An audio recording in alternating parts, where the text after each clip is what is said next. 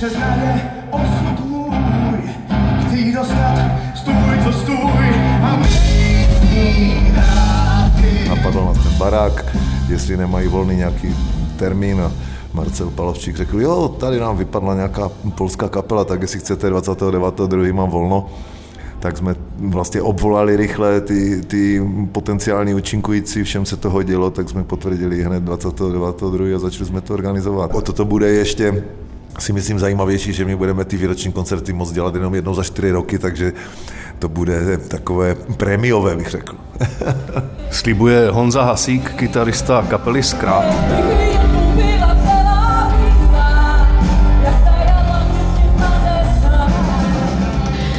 Frontwoman a frontman kapely Retro B, Markéta Matulová a Jakub Buríšek. Když se teďka ohlednete zpátky, trošku opadly ty prvotní emoce. Co tady pro vás ten Norbert vám zanechal?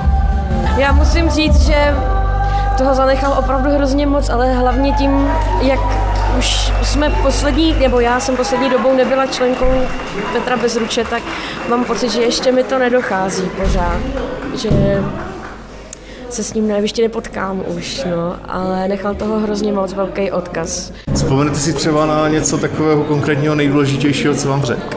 Tak hele, mladej. To bylo někdy, když jsem začínal u Bezručů. Ale určitě pro mě Bertík Velký jako symbol lásky k divadlu, kterou mě podle mě naučil. A myslím si, že to, jak s námi fungoval, tak nás učil i velké pokoře. Vystoupila ještě písničkářka Kači a akustrio Václava Fajfra. Přijet měli i umělci z Prahy, legenda českého big beatu Vítkovo kvarteto. V den koncertu ale zpěvák Jiří Růžek ulehl s horečkou.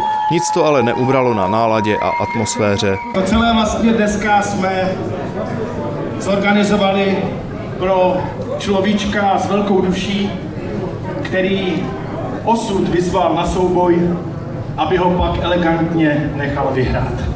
Tak uzavřel Jiří Sedláček oficiální část večera. Ta neoficiální téměř jistě pokračovala až do rána. Z Ostravy František Kuča, Český rozhlas.